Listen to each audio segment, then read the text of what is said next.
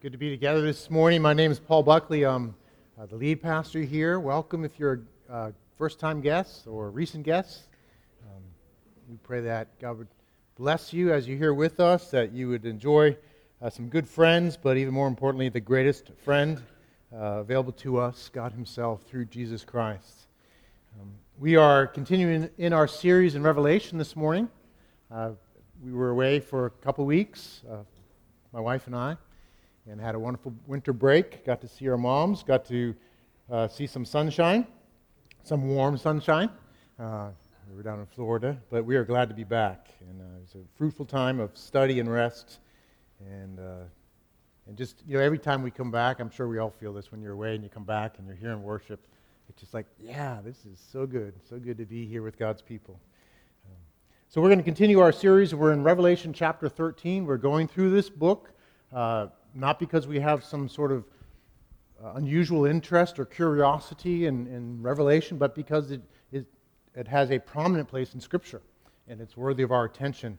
Uh, and it promises blessing for us. It's meant to be a book that blesses us, uh, not that merely entertains us or creates curiosity in us. And so we're digging in and we're learning and walking through this, trying to learn as much as we can, walking humbly, uh, but also seeking the Lord uh, to give us insight. Uh, so we will be in chapter 13. Uh, before we dig into that, um, Eric Metaxas, let me tell you about Eric Metaxas and his uh, article he wrote last October on the 100th anniversary of uh, communism in Russia. He said, uh, 100 years ago, Bolshevik revolutionaries stormed the Winter Palace in Petrograd, the seat of the provisional government of Russia. When the people of Russia's capital city awoke, they were in what Rhodes scholar David Satter described as a different universe. The universe, that universe, was a communist one.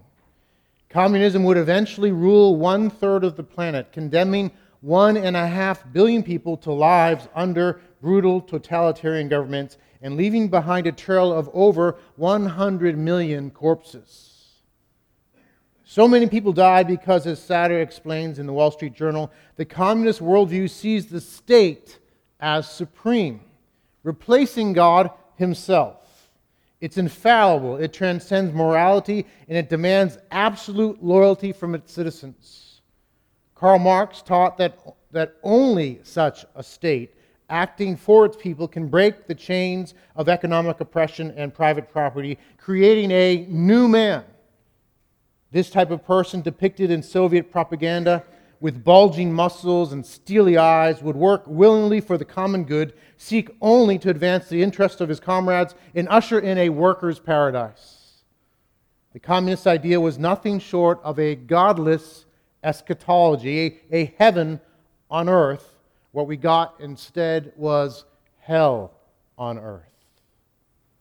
Mr. Metaxas' insight is profound, and we can see really the same thing not only with the communists, but we can look into the history of the Nazis as well and see the same sort of ideology, the same sort of pursuit, the same sort of mindset. Just listen to a brief excerpt from Adolf Hitler's first speech uh, upon taking power.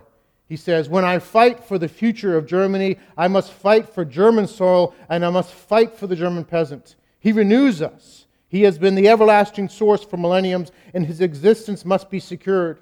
We want to lead our youth back to this glorious kingdom of our past because I cannot remove from me the love of this my people and firmly hold the conviction that just uh, but then the hour comes when the millions who curse us today will stand behind us and greet us uh, greet with us the newly created laboriously won and bitterly acquired new german kingdom of greatness and honor and power and glory of justice. Amen. Perhaps you recognize the end of that. That is almost verbatim lifted from the German version of the Lord's Prayer. Lest we think that perhaps in the West we are free from any sort of misunderstanding of what the state's role is, you merely need to look at many speeches of the presidents over the years, and you will see the same sort of references where the, where the kingdom of God and the truth of God gets mixed in with democracy. Now, don't hear me wrong, there is a God ordained role for government. And scriptures, the scriptures themselves teach us they are there to bring justice and order. But too often, it turns into something more than that. It becomes an alternative to God Himself. Human government gets twisted in a counterfeit kingdom of God, usually with a counterfeit religion, fueling people's obedience to the government. False kingdoms are married to false religions. And that's what marks this time between Jesus' resurrection and his return. And really, that is the subject matter of Revelation 13. So we're going to dig into this chapter. We're going to learn about these truths, about false kingdoms and false religions, and faithfulness amidst these things. Most importantly, our faithful gods. The bottom line uh, of this section is that we are called to be faithful witnesses amidst false kingdoms and false religions. So let's pray together and ask the Lord to teach us from His Word and to equip us to live as His faithful people. Lord, we thank you for your Word. Lord, you've not left us to wonder how to live and to wonder what's going on. Whether your people are living under communism or Nazism or some sort of human government that would usurp ultimately your kingdom. Lord, your word guides us. Thank you for Revelation 13 and the truths here. I pray you'd help me, Lord, to rightly teach your word and rightly proclaim your truth and help us all to rightly hear your voice in this, O oh God. Teach us and change us Make us your faithful people by grace and for your glory, we pray. Amen. Please follow with me in Revelation chapter 13, starting in verse 1. It says, And I saw a beast rising out of the sea with ten horns and seven heads, with ten diadems on its horns and blasphemous names on its heads. And the beast that I saw was like a leopard. Its feet were like a bear's and its mouth was like a lion's mouth. And to it the dragon gave his power and his throne and great authority. One of its heads seemed to have a mortal wound, but its mortal wound was healed, and the whole earth marveled as they followed the beast. And they worshipped the dragon. For he had given his authority to the beast, and they worshipped the beast, saying, Who is like the beast, and who can fight against it? And the beast was given a mouth uttering haughty and blasphemous words, and it was allowed to exercise authority for 42 months. It opened its mouth to utter blasphemies against God, blaspheming his name and his dwelling, that is, those who dwell in heaven. Also, it was allowed to make war on the saints and to conquer them.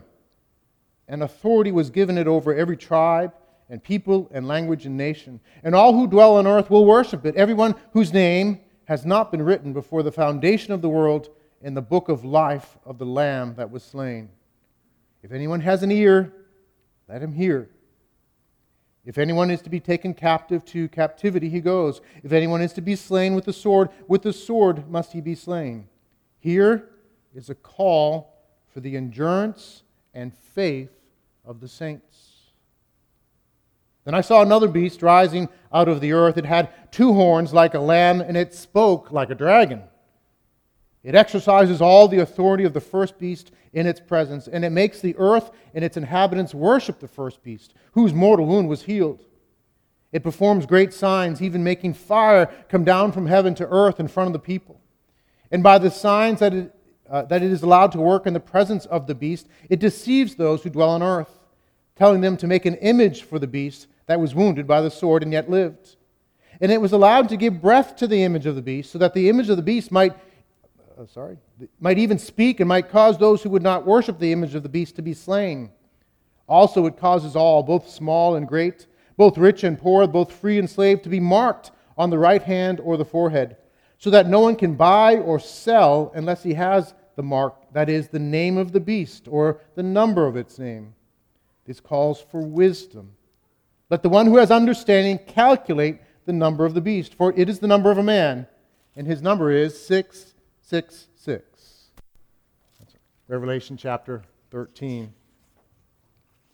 I just want to give you a quick review to kind of bring us back up to speed on this. Remember, as we've been going through, we, we've learned that there are seven uh, slightly overlapping cycles of visions in Revelation. Uh, each of these seven visions can be understood to have seven key components in them. And so they're, they're saying the same sorts of thing, they slightly overlap. And we've gone through uh, a number of visions. Now we're, this is the fourth vision cycle. So we, we saw the cycle with the seven churches and the throne room of God with that, the, the cycle of the seven seals, and then the seven trumpets. And now we are in these seven kind of symbolic histories uh, in, in these chapters. If you remember, we touched on last time on chapter 12, we looked at the first two aspects of this vision cycle the, the woman and the dragon, these signs in heaven. And we talked about that. We understood that they represent believing Israel and the devil. Uh, and this particular vision cycle, by the way, is a little different than the previous ones. This is looking at the activity of Satan, really, over the time of the church age, from the, the time of Christ until his return. So it's looking, looking at things from the aspect of the, of the devil's activity. So it gives us another vantage point here. It's important as we go through Revelation to understand that Revelation is apocalyptic literature. That's a type of literature that is highly symbolic and prophetic, uh, speaking truth to God's people as they live amidst the onslaught of God's enemies. That's kind of what apocalyptic literature does. But there's an aspect to it that's it's symbolic and it can be abstract. And so it's challenging at times.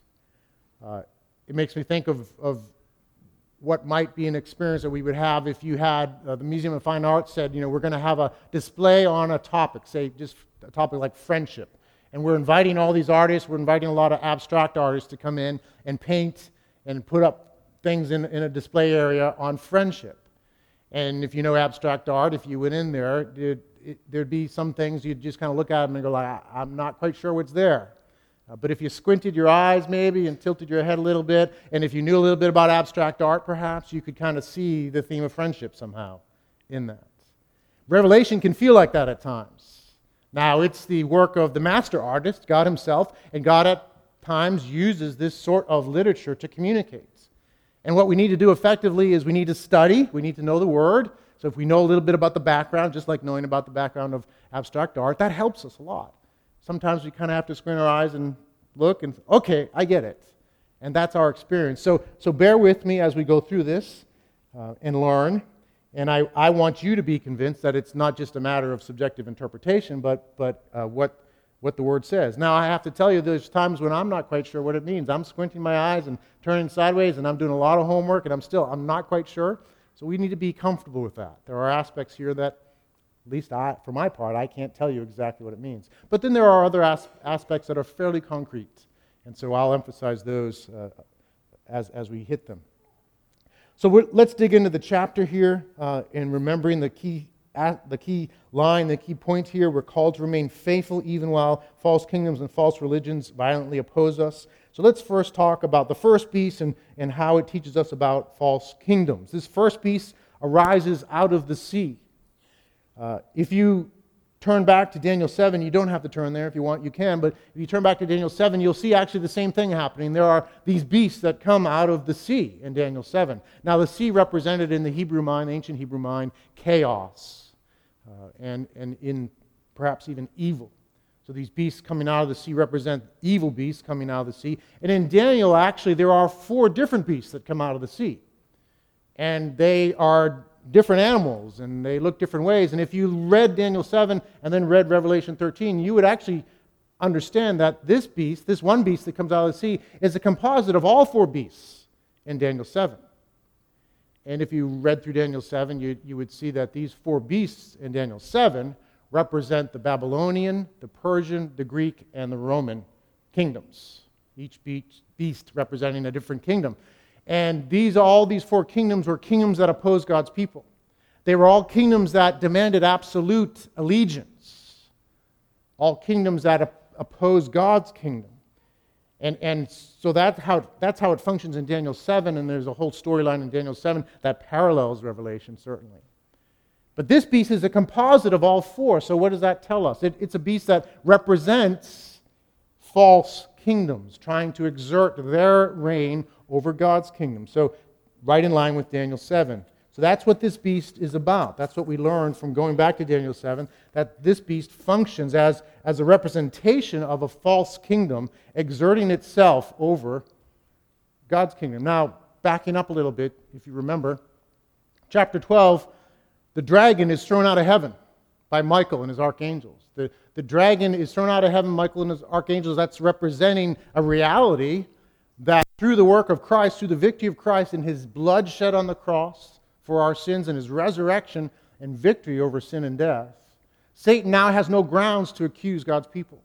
He's the accuser of the brethren. He has no grounds to do that because in Jesus we are forgiven and counted righteous and being made ever more like him. So his spiritual authority to, to harm us is removed. He's thrown out of heaven. He's down on the earth now, it says in Revelation 12, and he's furious and he's vengeful. And he wants to do all he can to oppose God and his people. But he can't touch us spiritually because we've overcome by the blood of the Lamb and our faithful testimony. And so, what does he do? He recruits new allies. That's what chapter 13 is about.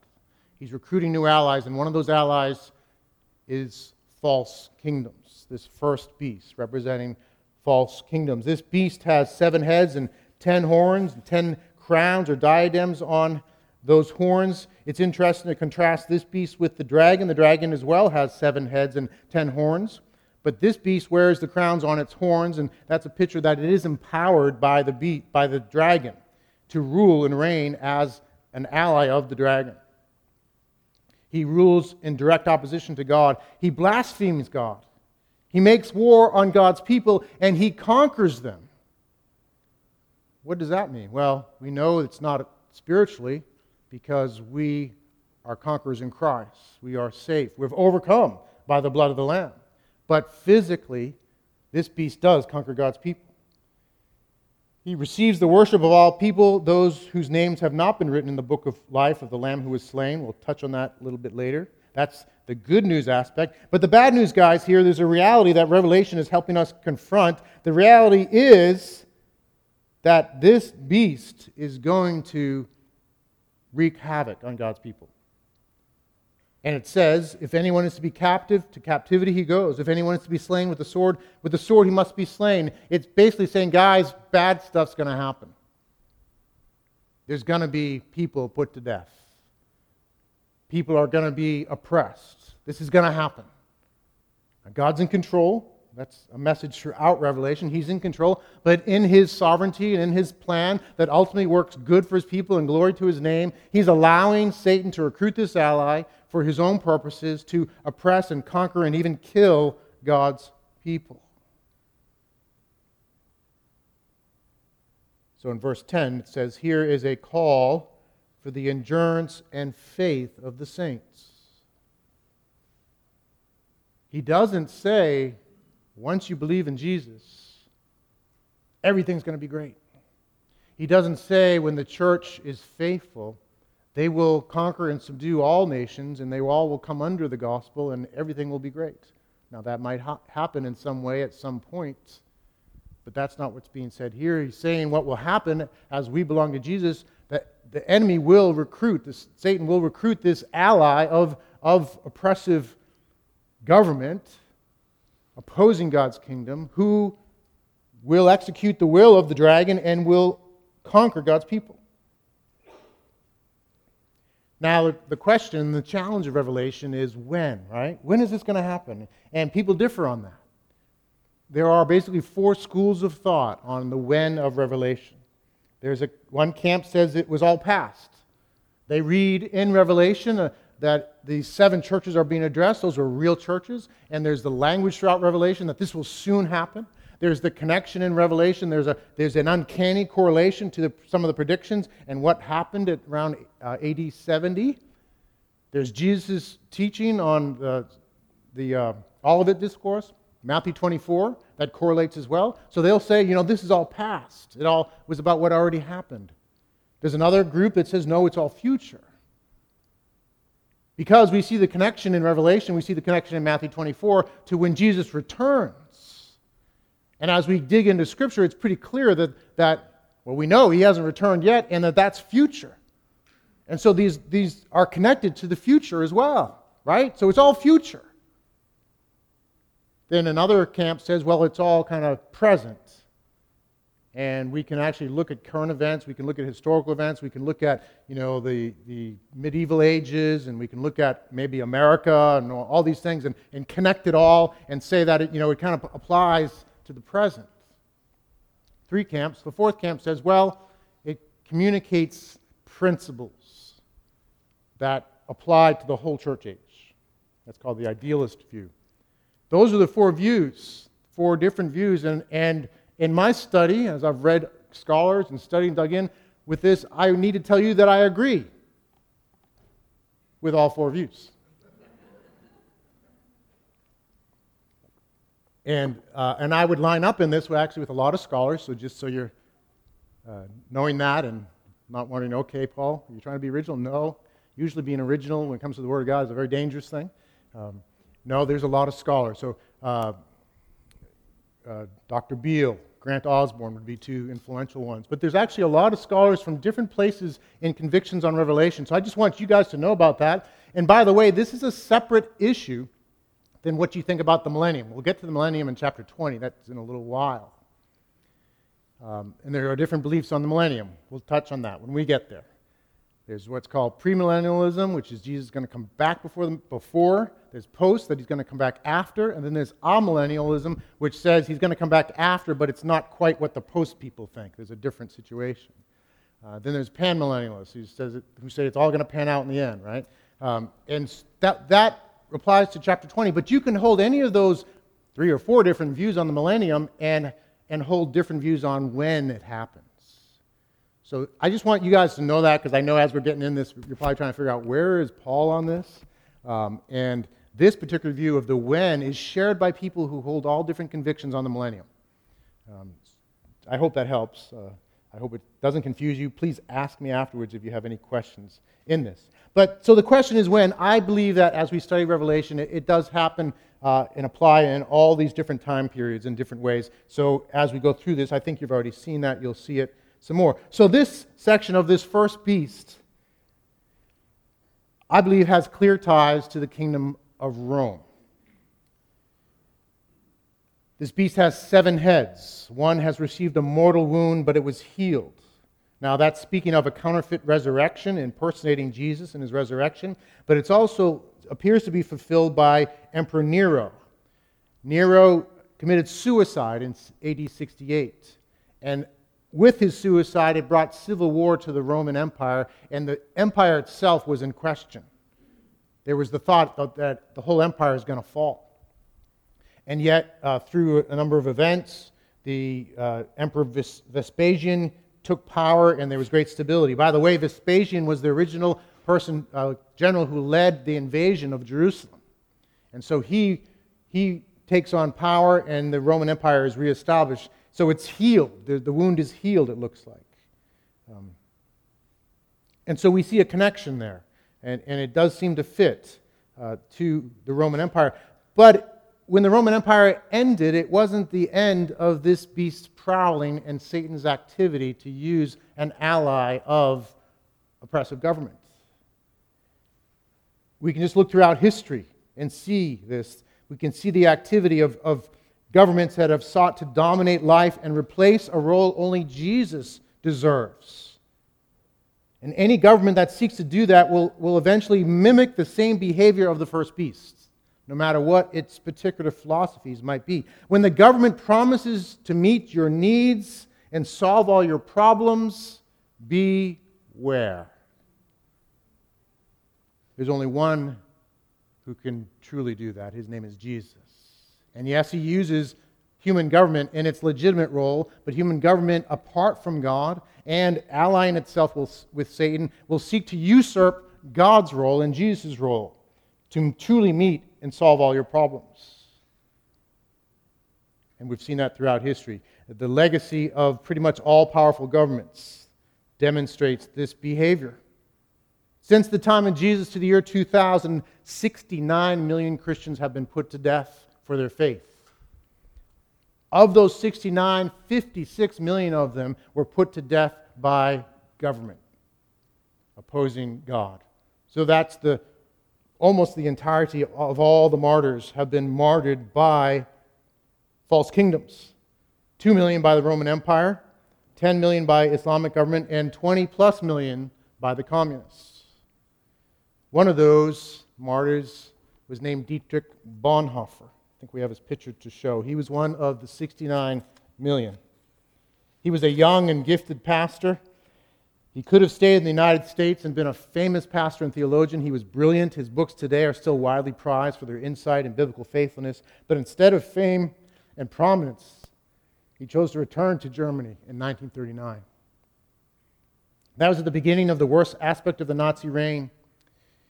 And he said about it, he said, I must live through this difficult period in our national history with the people of Germany. I will have no right to participate in the reconstruction of Christian life in Germany after the war if I do not share the trials of this time with my people. Christians in Germany will have to face the terrible alternative of either willing the defeat of their nation in order that Christian civilization may survive, or willing the victory of their nation and thereby destroying civilization. I know which of these alternatives I must choose, but I cannot make that choice from security. So he returned to Germany on the last steamer to cross the Atlantic and to go to Germany. He was imprisoned in 1943 and executed at the Flossenburg concentration camp in April 1948 45, just two weeks before the camp was liberated. Christian philosopher Soren Kierkegaard aptly said, the tyrant dies and his rule is over. The martyr dies and his rule begins. The beast rages against God and his people. Brothers and sisters, we should not be surprised. He will use false kingdoms to oppose God's people. Let's not put our ultimate hope in human government. Indeed, as those who belong to the kingdom, let us serve with all our hearts our, our particular countries for good. Let us participate in God's plan to use God ordained government for good.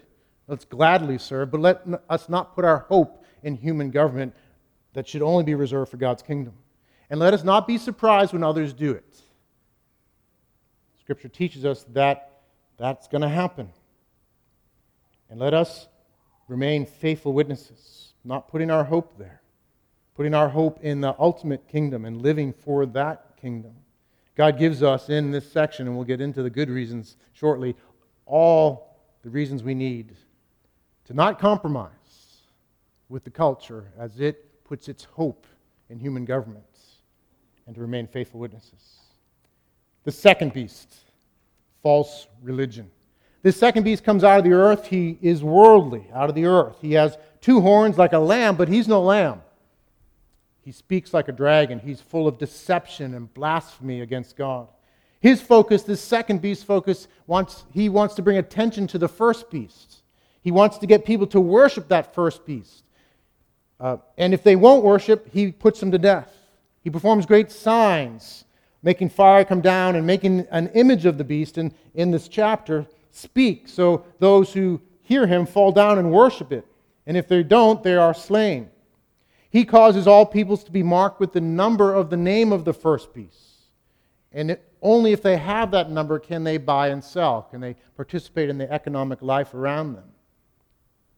Those who are faithful believers, of course, it's implied that they are not going to take the mark, and therefore they're going to be cut off from buying and selling and suffer. This beast represents false religion that upholds false government or false kingdom. Scholars have also seen in both beasts really a false Christ and a false Holy Spirit. This first beast seeks to usurp Christ and his kingdom with a false kingdom. This second beast seeks to usurp the, the role of the Holy Spirit in drawing our attention to Jesus. Instead, he wants to draw people's attention to this first beast. He's a, a false Holy Spirit, he's false religion. And they really go together. And it, and it looks like this correlates well with the situation in the Roman Empire. We visited that earlier when we went through these seven churches that they were struggling. They were struggling to remain faithful because there was so much pressure on them. To be a believer at that time uh, left you very vulnerable because what had happened was up until around that time, you could be a believer and be part of the Jewish synagogue, and you were given an exception from worshiping the Roman gods as a result because you were safe under Judaism. You were counted as, as a Jewish believer or a God-fearer. So you were safe under the Jewish synagogue. But what happened was the Jewish, the Jewish other Jewish believers, so they didn't, the, they didn't believe in Jesus, the Jewish people, were kicking out all the Jewish believers in Jesus as Messiah out of the synagogue. So they no longer had that exception. Now they were on their own. And in uh, Roman culture, on your own, if you wanted a job, you had to get a job with the trade guild, the, the union. And those unions were intimately tied with false gods. It was a normal part of, of the life of the union to worship the false gods and, and to buy things in the market as well. All those things had been sacrificed to false gods. So it was so tied up in the culture and it was putting pressure on everybody to worship these false gods in some way. And so the situation with the seven churches we saw earlier, there was a lot of compromise that Jesus is calling them to repent of. Why was there compromise? Because they had to, in order to participate in buying and selling, they had to take the mark of the false beasts. They had to submit to the Roman culture, the Roman religion. So, religion, faith, worldview was operating to point people to submit to the government of Rome. That's the situation with the seven churches. So, it fits well with that as we look through that. Also, another connection here is this thing about the number 666. You know, there's nothing evil about the number 666, okay? The number's not evil. Uh, it's interesting in our culture, you know, that's become, oh, 666, don't say that. Uh, it's just a number. 666, it comes before 665, and, uh, and I mean, before 665 and after 667. Before, sorry, that is bef- after 665 and before 667. Yeah. I actually went to school, just so you know, to learn these things. Um, It's just a number. But in the text, as you read it, I, I think we understand what it's about. The number represents a name. And we're actually uh, encouraged to discern what it's about, to discern this, what this 666 is. And I think it's wisest to, to think what it would have been like for the original audience to hear this on a Sunday, to hear Revelation, if you were one of those seven churches or the many sister churches existing at the time. And you are told to hear this and then discern the name that goes with this number. What would you have thought? Well, just a little background. In those days, they didn't use the number system we use. So our numbers are actually based on Arabic numbers 1, 2, 3, 4, 5, and all that. They didn't have that. So letters represented numbers. They used letters. Um, and it's, uh, if you've seen Roman numerals, you know it can be very confusing, but that's how they did that. So letters had numbers. So if your name is spelled with letters, you had a number that came out of that. And so it makes sense in that culture. That's what, all it's saying. it's a representation of a name. And we're encouraged to discern what, who the name is. The name, it's the name of the beast, right? The first beast, 666, is its name. And we're encouraged to discern that. Well, if you were there at that day hearing that and aware of what's all been said so far, and you did a little bit of homework, if you can put up the slide, you would, as a Jewish believer, uh, you would have called Nero Caesar by the Jewish word, which is uh, Neron, uh, Neron. Uh, so then on the right, N R O N Q S R in Latin. If you take those Latin letters with their numbers and add them up, guess what it equals? 666. Now, do I know that for sure? No. But does it make sense that that's how the original audience would have understood it? I think so and then lining up with the other things it says about the beast, with it receiving a mortal wound and then it being healed and so forth, it begins to make sense that this represents, the first beast represents Roman, the Roman false kingdom, the Roman Empire, with Nero as one of the heads of that empire. That's who it's looking at. And we know the history of, of all that was going on at that time. It fits in. Now, that tells us that these things are past, right? Well, yes, but they also, I believe, represent the whole church age. And there's other scriptures we know tell us that this beast, the, this beast, and these beasts really point to what we would, what is called elsewhere in Scripture, the Antichrist. And the final Antichrist has not yet come. How do I know that? Well, you can look in Second Thessalonians. So if you could put that verse up, Second Thessalonians, Paul is trying to help the Thessalonians because somebody has said Jesus has already come back and you missed the train. And so people are upset. And he's trying to set it right. No, he hasn't come back. Here are the preconditions for him coming back. That's what he does in this section in chapter 2. So let me just read that, and then I think you'll see what I'm getting at. So he says, Now concerning the coming of our Lord Jesus and our being gathered together to him, we ask you, brothers, not to be quickly shaken in mind or alarmed, either by a spirit or a spoken word or a letter seeming to be from us, to the effect that the day of the Lord has come. Let no one deceive you in any way, for that day will not come unless the rebellion comes first, and the man of lawlessness is revealed, the son of destruction, who opposes and exalts himself against every so called God or object of worship, so that he takes his seat in the temple of God, proclaiming himself to be God.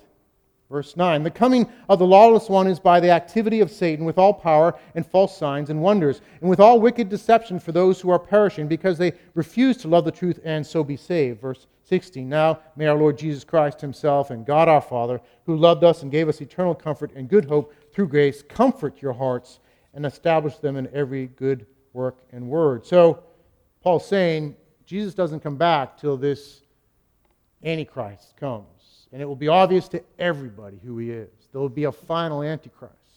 So is it past? Yes. Is it future? Yes. Is it a way to understand the whole church age? Yes. We merely need to look at history. We need to look throughout the whole church age and recognize that false kingdoms and false religion go hand in hand and they oppose God's people.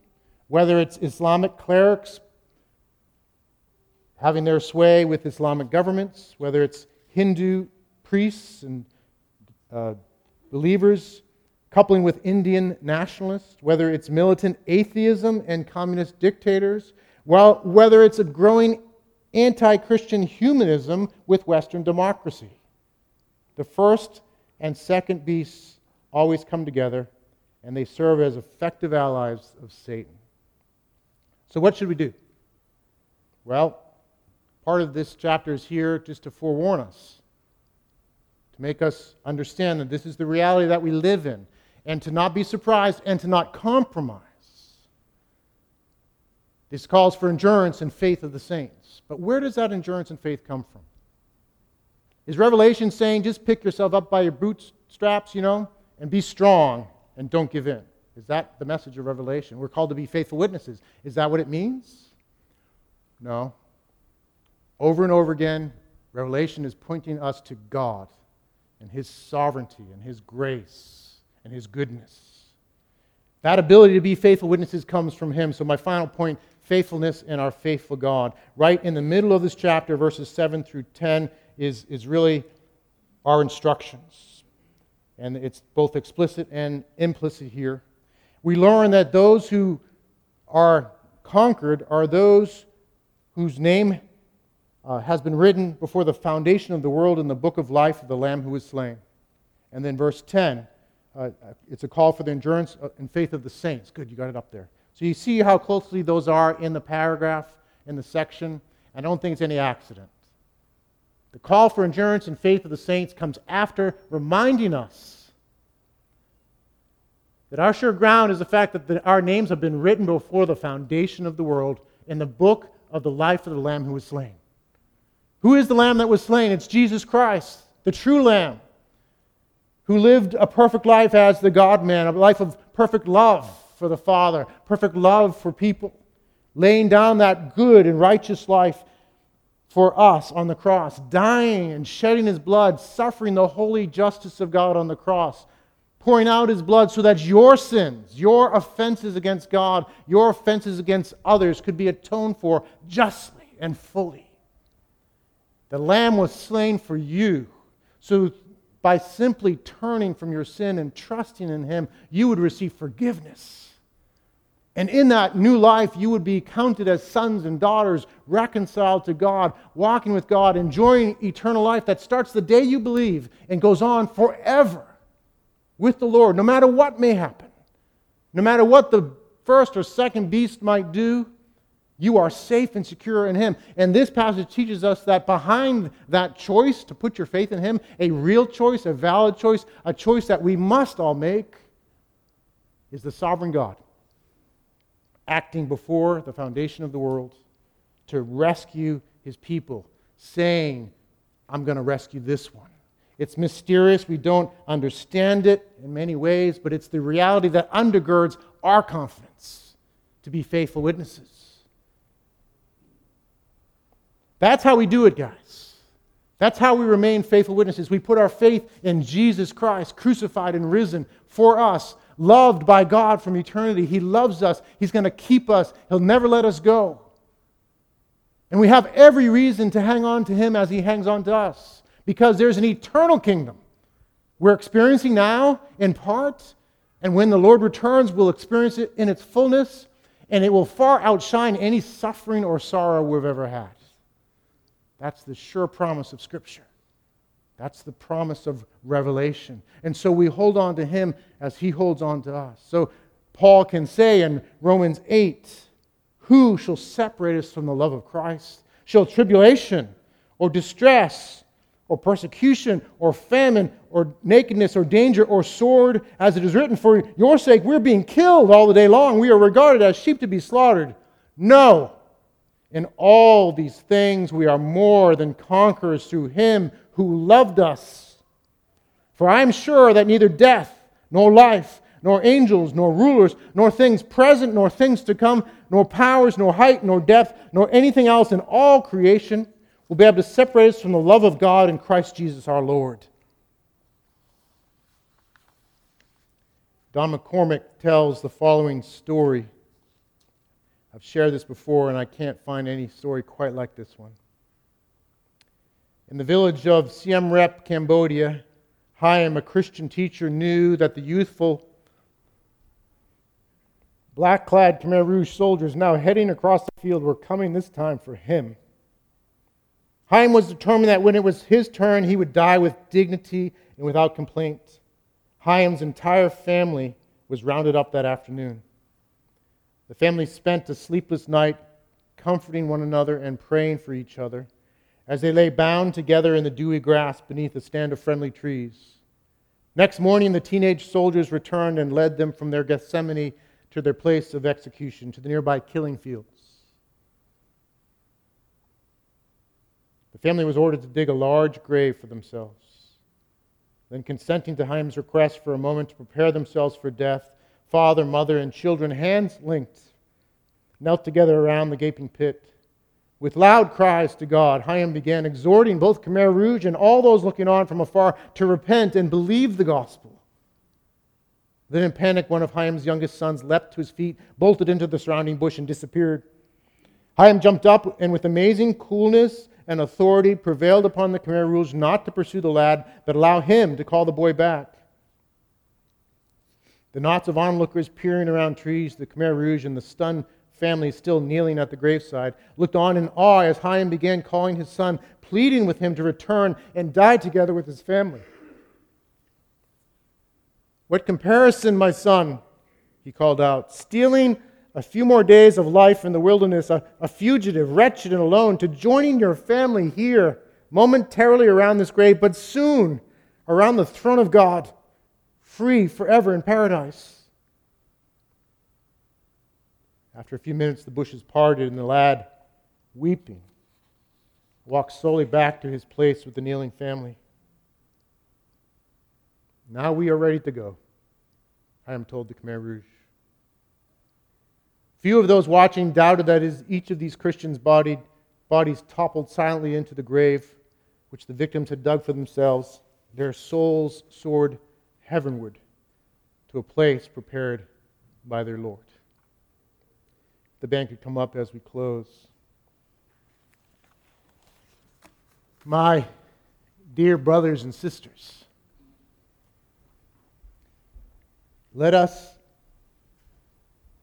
live likewise, and if need be, die likewise in Jesus. By his grace and his love, we can withstand the devil and his allies because we have something much more precious and enduring than cheap impersonations of God's kingdom and truth. This chapter in Revelation puts everything in perspective for us. So let us not compromise with this world for the sake of avoiding friction temporarily Let us not let the philosophies of this world define how we understand our present and our future or even our past. This is a passing world, and these are counterfeit kingdoms and religions. There is an eternal kingdom and an eternal truth that has already started the day that Christ died and rose again and is growing throughout the earth, and one day will be consummated, finalized by Jesus' return. And it will fill every aspect of the heavens and the earth in perfect glory, and we will have no regrets for choices we've made in His name. So let us be good citizens of this earth indeed, but citizens of the eternal kingdom. Let us be good neighbors because we have as our friend the true King. Let us be engaged in blessing those in the world because we know the blessing of God's gospel and grace. Let us live in light of these truths. And let me close with one of the stanzas from A Mighty Fortress once again. It says the following